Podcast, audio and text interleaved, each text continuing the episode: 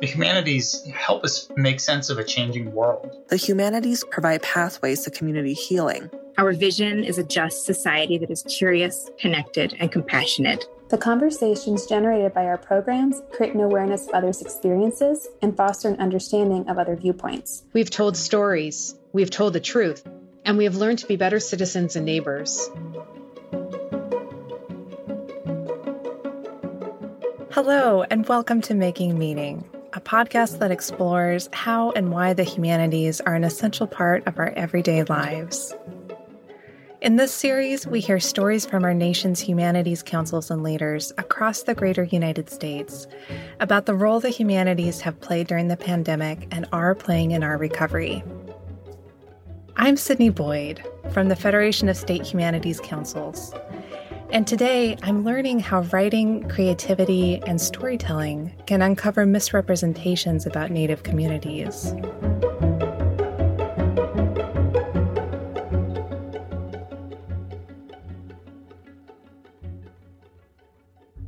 American Indians and Alaska Natives had the highest COVID 19 mortality rate of any U.S. ethnic group in 2020, according to the CDC. Melissa Melero Moose is a mixed media visual artist, writer, and curator. She is a Northern Paiute enrolled with the Fallon Paiute Shoshone tribe and lives on the Hungry Valley Reservation. In an essay for Humanities Heart to Heart, a Nevada humanities program, Melissa described moving through the pandemic as quote unquote blank, mentally and physically, just nothing. She wasn't sure how she'd ever get back to creating. When I read her essay, I wanted to learn about what writing meant to her and how it helped her process this moment of crisis. Well, I'm always writing in one way or another, always have since I was a kid and done poetry sort of alongside my artwork that I do in the studio. And then in the last couple years, I've written for uh, art magazine called First American Art Magazine, and so I was writing, I was writing for them, I was writing for myself. But definitely when the pandemic hit, that really just poured out, you know, as well as photography. And that was something I actually went to school for. Uh, I got an associate's degree at IAIA probably back in the early 90s.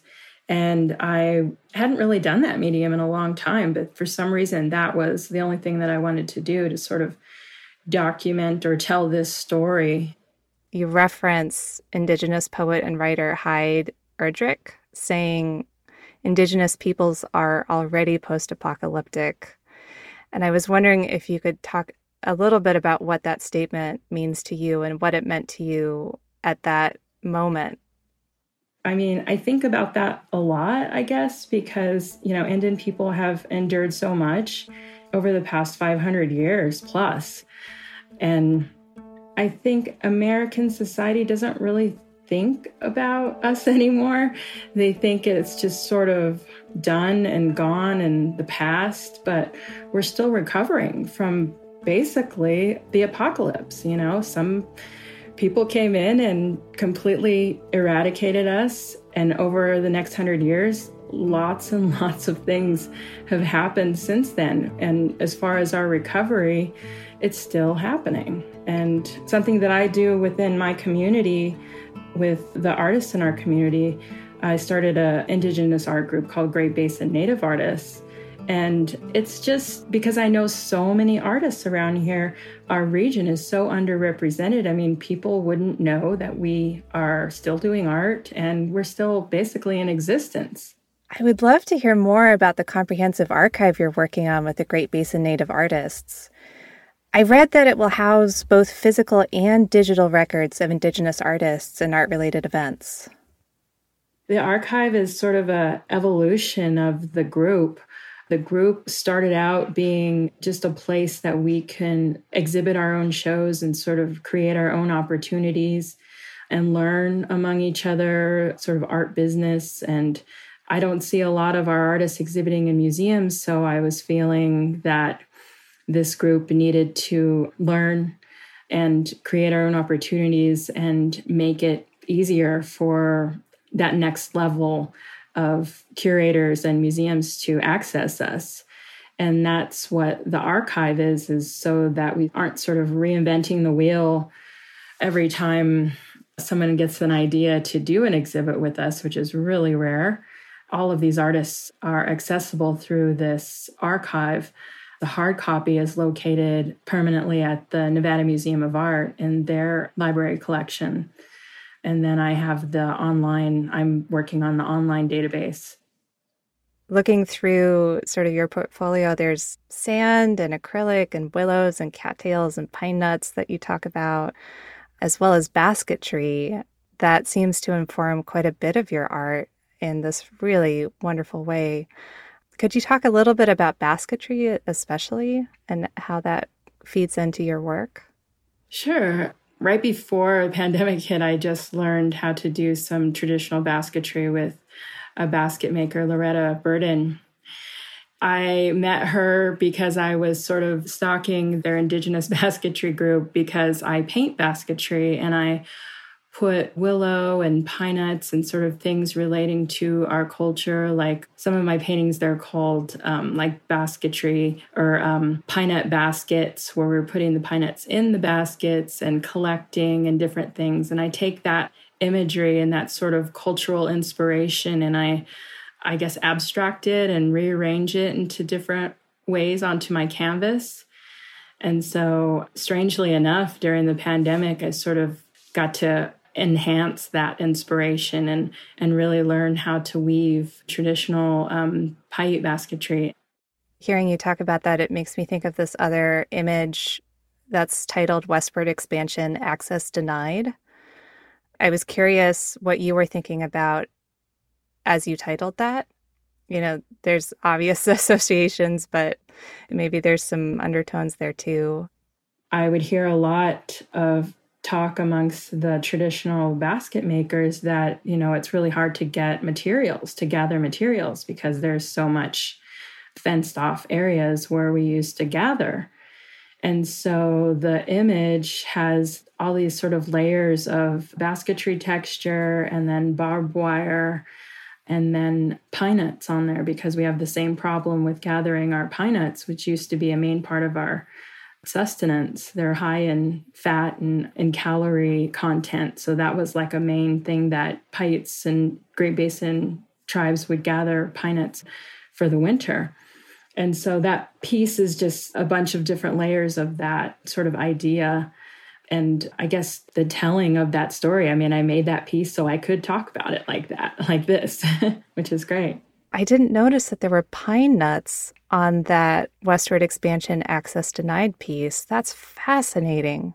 Yeah, I use a lot of pine nuts in my work and like bits and pieces of willow just to sort of repurpose a lot of things. Pine nuts usually it's such a luxury to have them when you get access to them that like people are like how can you put them on the canvas, you know, my travel peoples and I'm like no no no don't worry. I ate the ones that were edible. These are the ones that people have been giving me that they had like in their backyard or something all dried up. you had me really thinking about how you have I know it's a bad metaphor to say this, but woven together um, all of these different artistic forms and stories to communicate something that is so strong about where you are and who you are. That's just really, really amazing. Thank you. I I don't think of it that way, I guess, you know, when you're just kind of getting through, you're getting through, you know. I mean, if you would have told me that we were going to go through this, I don't know, things would have gotten dark because I couldn't have imagined. And I'm sure a lot of people feel the same way, you know, and they're still going through the aftermath, you know. I think, you know, we've lost a lot of, of our native elders and community members here. And for such a small tribe, that, you know, was huge. And we're still dealing with that. But our people have gone through a lot of things, and this is just another part of what they call our resilience. For some reason, I think Native people, I've heard Indigenous people say that they don't like that word. And I don't know. For me personally, I, I like that word. I think it's accurate. I mean, it's something that we say about children, right? You know, I mean, children can go through a lot of things and they always bounce back, you know, because they have this free, open mind that adults sort of lose. and so, yeah, I say it's resilience.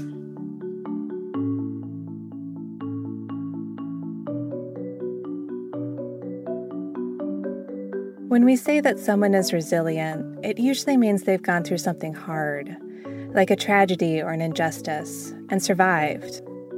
In the context of Indigenous communities, I turned to Eric Hemenway to help me understand a little more of the weight behind a word like that. He's the director of the Department of Repatriation, Archives, and Records for the Little Traverse Bay Bands of Odawa Indians. A big part of his job is telling stories.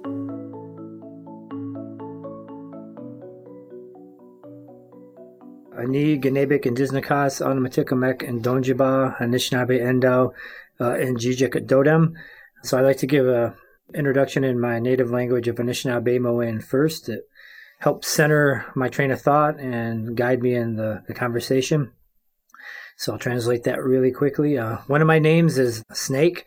I am Anishinaabe. That's how I self-identify and I am from the place of the prayer tree, aka Cross Village, Michigan, and I am of the Crane clan. I really want to think with you about stories because when you talk about stories around Native Americans in particular, I know that there are histories and facts that are hard to hear. How do you think about how to tell those stories when they're difficult? So this is something I, I grapple with on a daily basis, really, Cindy, is you know learning these stories and then processing my own personal reaction to them because a lot of time it's anger, it's frustration, it's hurt, and then once I process internally how to go forward, um, how much do you tell of the story? Where do you tell the story at? Who's essentially ready to hear this story? So is this all part of this process of, of getting the story out there?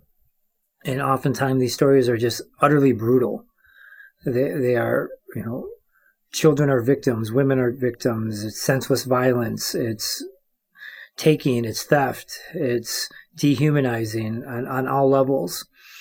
And these repercussions of these events that may have happened 200, 100 years ago are still directly felt by Native communities, myself included.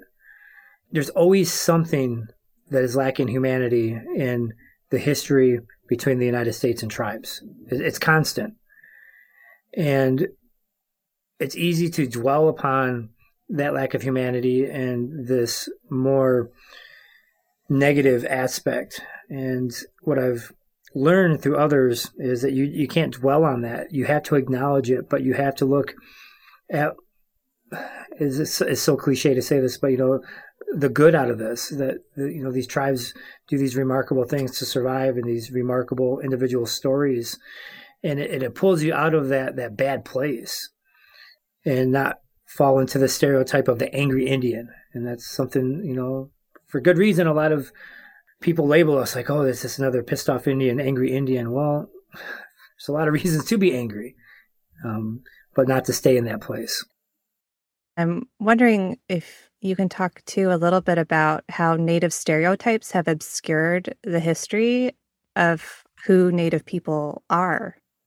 I mean, we could go on for an hour about the problems that this creates with misrepresentation, um, being invisible, stuck in the past, that all Indians are from one tribe or a couple tribes, they're all from one area, and that's not the case. Um, you know, we all have unique identities. We all live in special environments. We have our own language and customs and traditions. But that respect and that willingness to acknowledge all of our uniqueness is often washed away with these stereotypes. Everything I do, whether it's an exhibit or a sign or even this, you know, saying this is from this one tribe. This is from this one individual. And there's over 500 tribes in the United States, and that's 500 different stories. So not just setting examples saying, okay, we're doing this exhibit, we're doing this sign, it's telling this story. Um, it lets people know that this isn't this pan Indian project. This isn't this homogeneous people speaking on behalf of all Native people in North America. Thinking of um, hurtful words, another phrase you have me thinking about is proud culture. When you hear that describing Native Americans, what's your reaction? Sometimes it depends on the individual. You know, you're not giving me the individuality to express myself and just labeling all natives as proud or brave. And to me, this is it's problematic on a lot of fronts, but also because you're saying, oh, you're trying to, you know, give this flattering or this this compliment, but this is me as an individual. That I'm not representing all natives. I'm not representing the tribe here. I'm not re- representing all Anishinaabe. I'm representing, you know, my expressions as Eric and Anishinaabe. So I like to put that out there because somebody might hear this. and Say, well, I heard this Indian guy talk, so it represents all natives. That's that's completely not the case. So when I hear this you're not acknowledging all of the other things that have happened.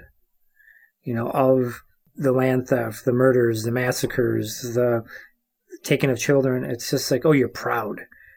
Well, there's a lot of scars that are left, though.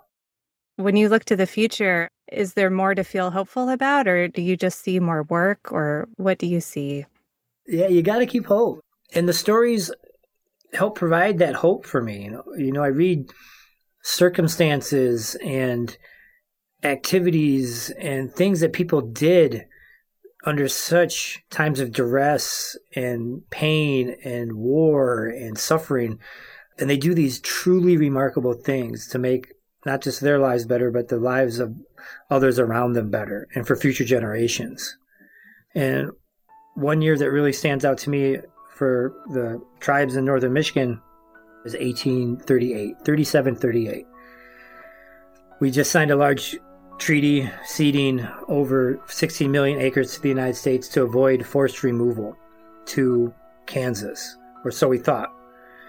Um, the United States still wanted to remove us after the treaty was signed, and we are all familiar with the Trail of Tears with the Cherokee um, out of Georgia.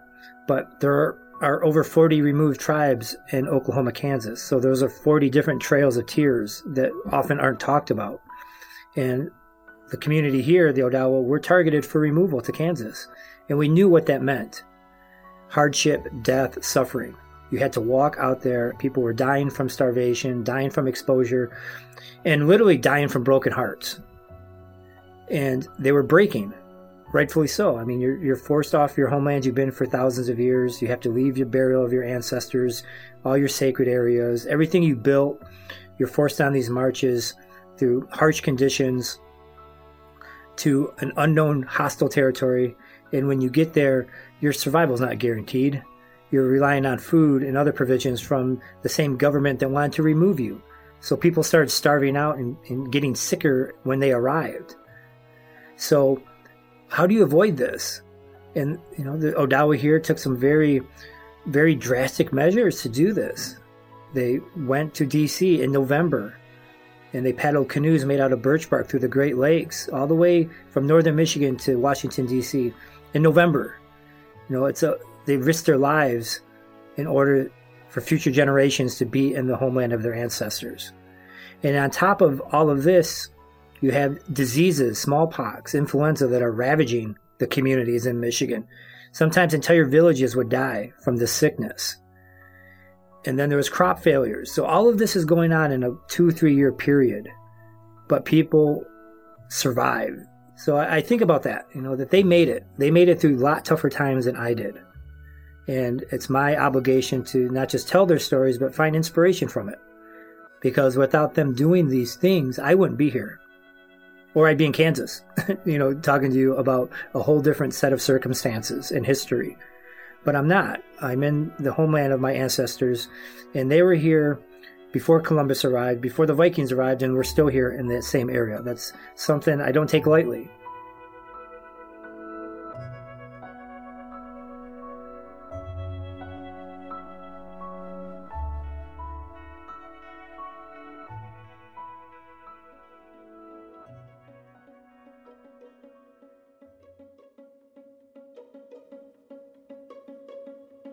Thanks to my guests, Eric Hemenway and Melissa Melero Moose. At the top of the show, you heard the voices of Matthew Gibson, Julia Wong, Jennifer Tonko, Samantha Anderson, and Stephanie Gibson. Making Meaning is a podcast from the Federation of State Humanities Councils and is part of its Humanities in American Life initiative, which is generously funded by a grant from the Andrew W. Mellon Foundation. You can learn more about our work and member programs by visiting our website at statehumanities.org. The show is produced by LWC. Elizabeth Nakano is our producer and sound designer. Jimmy Gutierrez edited the series. Jen Chien is executive editor. Cedric Wilson is lead producer. You can find more episodes on Apple Podcasts, Spotify, or wherever you listen to your favorite podcasts. I'm Sydney Boyd. Thanks for joining us today.